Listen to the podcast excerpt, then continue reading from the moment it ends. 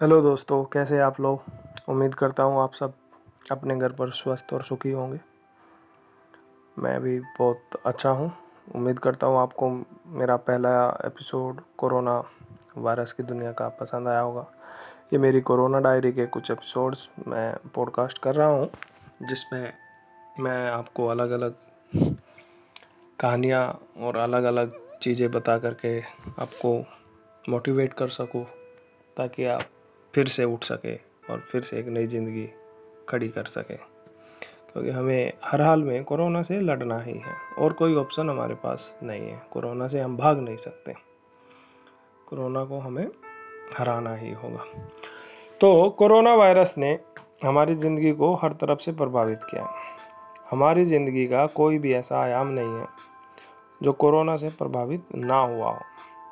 चाहे वह सुबह उठकर वॉक करने जाने से लेकर रात में ऑफ़िस से घर आने तक हर चीज़ को प्रभावित किया। है हमारी खाने पीने की आदतें, हमारे उठने बैठने के तौर तरीके, हमारी यात्रा और जीवन शैली, सब में कुछ ना कुछ परिवर्तन देखने को मिल रहा है। कुछ ना कुछ क्या, बहुत बड़ा परिवर्तन देखने को मिल रहा है। इसके साथ ही कोरोना ने हर व्यक्ति को अलग अलग स्तर पर अलग अलग तरीके से प्रभावित किया। चाहे वह आपका दूध वाला हो या सब्ज़ी वाला हो, राशन वाला हो या कोरियर वाला हो, या आपकी बिल्डिंग के साथी हो, आपके पड़ोसी या आपके रिश्तेदार। और आज हम कुछ ऐसे ही तरीकों के या लोगों के बारे में बात करेंगे जो कोरोना वायरस के बाद एक योद्धा की तरह निकल कर बाहर आए हैं। और उन्होंने अपने पुराने काम छोड़कर कुछ नए काम शुरू किए। या अपने काम को एक नए रूप में पेश किया। इससे पहले कि मैं आपको इन लोगों की मुलाकात कराऊं, मैं आपके साथ अर्थशास्त्र का एक पुराना नियम साझा करना चाहूँगा। अर्थशास्त्र का ये नियम कहता है कि हमें भोजन या हमारी ज़रूरत की वस्तुएँ किसी किराना वाले की या किसी फैक्ट्री वाले की दया से नहीं मिलती। बल्कि ये उनके खुद के हित के लिए किए गए कार्यों का प्रतिफल है। अर्थात जो लोग ये व्यवसाय या काम कर रहे हैं, उनकी वजह से या उनकी दया से आपको वो चीज़ें नहीं मिलती हैं। इसके पीछे उन लोगों का मुनाफा अप्रत्यक्ष रूप से जुड़ा होता है। प्रॉफिट। दरअसल वे अपने प्रॉफिट के लिए काम कर रहे हैं, अपनी रोजी रोटी के लिए काम कर रहे हैं। अब मैं आज की, आज कहानी से शुरू करता हूँ। लॉकडाउन के बाद से कॉलोनियों में एक नया ट्रेंड आ गया है। जो पुराने लोग वहाँ सब्ज़ियाँ बेचने आते थे, सब्ज़ियाँ फल बेचने आते थे, वो आजकल आ तो रहे हैं, लेकिन किसी से संपर्क किए बिना अपनी सब्ज़ियाँ बेचना प्रीफर कर रहे हैं। क्योंकि उन लोगों को भी कोरोना वायरस के खतरे से डर लगता है। और डरना स्वाभाविक है। लिहाजा कुछ दिन घर पर बैठने के पश्चात उन्होंने इसका तरीका खोज निकाला। उन्होंने कॉलोनी वासियों से सबके फ़ोन नंबर लिए और उनको फल और सब्जियों के फ़ोटो व्हाट्सएप पर रेट कार्ड के साथ भेज दिया। और वे बस उनसे रिक्वेस्ट करते हैं कि आपको जो भी फल या सब्ज़ी चाहिए वह व्हाट्सएप के थ्रू ऑर्डर कर दें।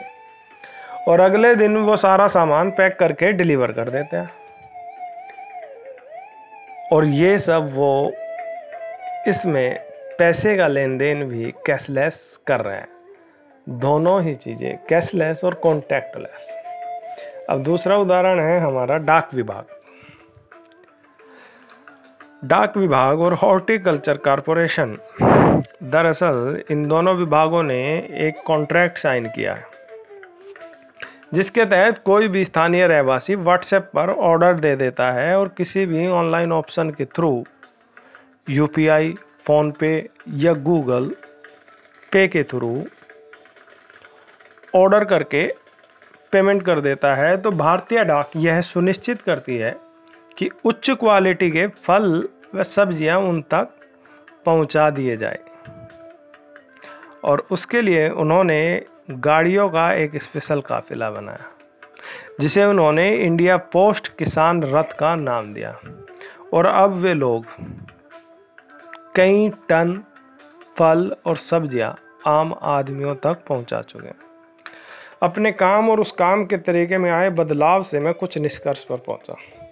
पहला यह है कि महात्मा बुद्ध का दिया हुआ अष्टांग मार्ग में से एक सम्यक जीविका जी हाँ। सम्यक जीविका अर्थात सही जीविका। सही जीविका माने ना काहू से दोस्ती, ना काहू से बैर, न किसी का नुकसान हो और ना किसी का बहुत ज़्यादा फ़ायदा हो। तो महात्मा बुद्ध का दिया हुआ यह संदेश कहता है कि सही जीविका या ऐसा पेशा अपनाने को कहता है जिसमें इंसान और प्रकृति को शारीरिक या नैतिक रूप से नुकसान ना पहुँचता हो।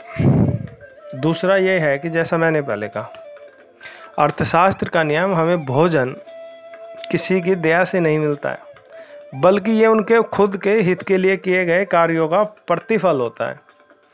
अब सब्ज़ी वाले से लेकर डाकिए जैसे सरकारी कर्मचारी तक हर कोई नए आइडिया के साथ खुद ले बदलाव ला रहा है, क्योंकि उन सबको रोजी रोटी कमानी है। अपनी अपनी नौकरी बचानी है। ये अब खुला सच है कि नौकरियाँ जाएँगी।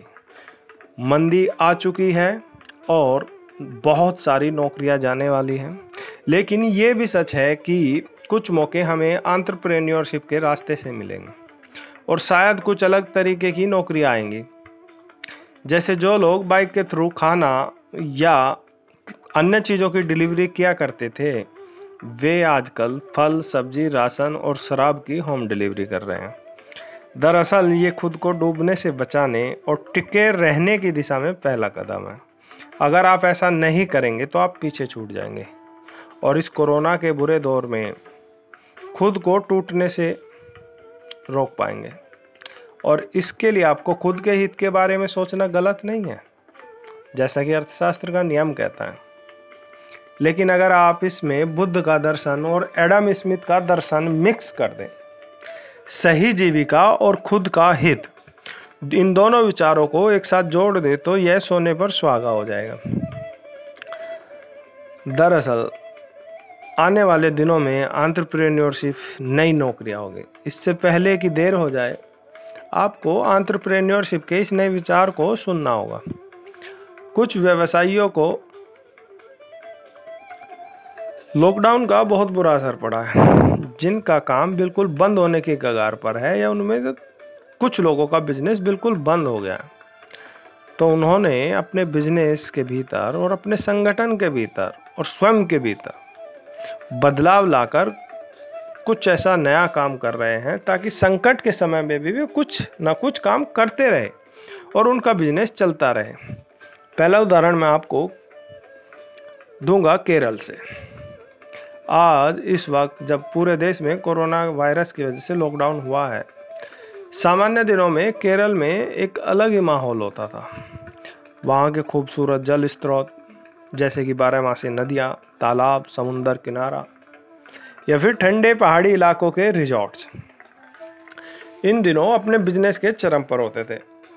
लेकिन केरल के इस पर्यटन बिज़नेस को कोरोना ने तहस नहस कर दिया।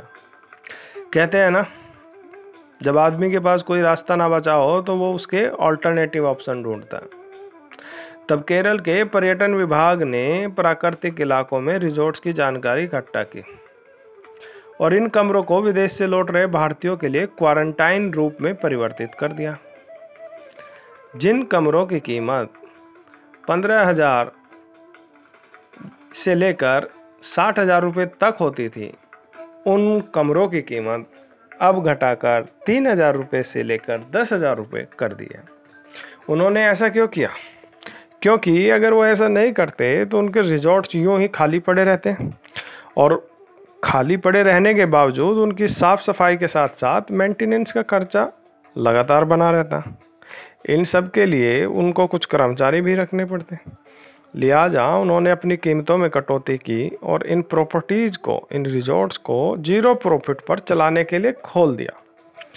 उन्होंने हाइजीन और सेफ्टी को ध्यान में रखते हुए अपने यहाँ सेफ्टी मैनेजर भी नियुक्त किए हैं, जो कोविड 19 की जाँच के लिए ऑफिशियल प्रक्रिया फॉलो कर रहे हैं।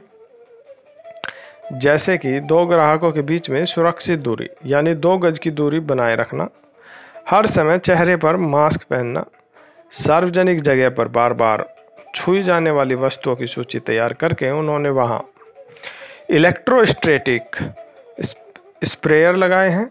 इसका परिणाम ये हुआ कि ये सारे रिजॉर्ट्स हाउसफुल चल रहे हैं।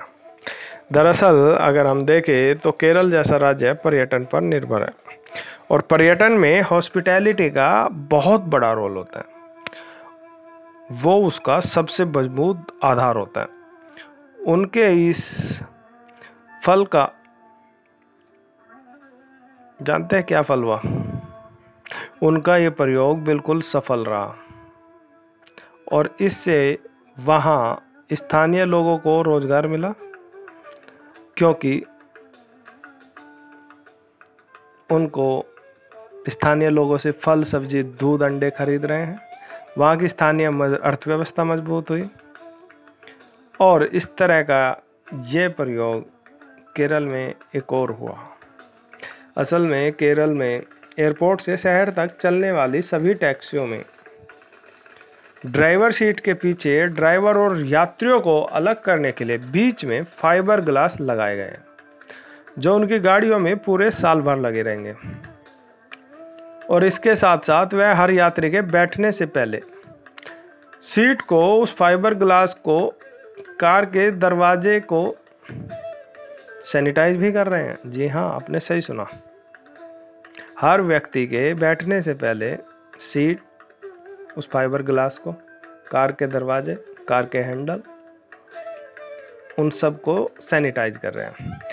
अब अगला परिवर्तन जो मैं आपके साथ डिस्कस करने जा रहा हूँ, वह मेरे और हर किसी हर किसी व्यक्ति से प्रत्यक्ष रूप से जुड़ा हुआ क्योंकि लॉकडाउन के बाद ही हम और आप लोग तो फ़िलहाल पर गए लेकिन सबसे बुरा असर पुलिस वालों पर हुआ है और डॉक्टर्स पर हुआ। कैसे पुलिस फोर्स का एक नियम है बालों को लेकर, जिसमें उन्हें नियमानुसार छोटे बाल रखना ज़रूरी है। लेकिन सैलून को कीटाणुओं और कोरोना वायरस के फैलने के ठिकाने के रूप में देखा जा रहा है। और चरणबद्ध तरीके से खोले जाने वाले लॉकडाउन में इन्हें खोलना सरकार की सबसे आखिरी प्राथमिकता होगी। सैलून बंद होने की वजह से पुलिसकर्मियों को तेज धूप में, पसीना बहाना पड़ रहा है और बाल बड़े हो जाने की वजह से पसीने से शरीर में चिपचिपाहट भी पैदा करती है। लेकिन हमारी सशस्त्र पुलिस बटालियन ने इसका हल निकालने में ज़्यादा समय नहीं लगाया। जब इस वायरस के प्रभाव को कम करने के प्रयासों पर सशस्त्र पुलिस बटालियन की टीम चर्चा कर रही थी तो वह जम्मू कश्मीर में सेवारत कर्मचारी जो पेशे से डॉक्टर हैं, ने एक स्थायी चलित सैलून और रिफ्रेशमेंट वाहन का सुझाव दिया। वरिष्ठ अधिकारियों ने उनके इस सुझाव को तुरंत स्वीकार किया और सरकार की मदद से उन्होंने स्थानीय विशेषज्ञों व स्थानीय लोगों से साथ मिलकर ऐसा वाहन तैयार कर लिया, जिसमें अपने बाल कटवा सकते हैं और चलते फिरते रिफ्रेशमेंट वाहन से उनकी ज़रूरतों को पूरा करने का काम किया। दरअसल, मैं आपसे ये कहना चाहता हूँ कि हम सब के लिए कठिन वक्त है। लेकिन आप जानते हैं, वक्त की एक अच्छी खास बात है। वक्त चाहे कितना भी बुरा क्यों ना हो, हमें कुछ अच्छी चीज़ें सिखा कर ही जाएगा। सभी बिजनेसमैन के लिए अपने बिज़नेस में कुछ करने का या फिर कुछ नया बिज़नेस करने का ये अवसर है, जो हम सभी का ध्यान खींच सकें।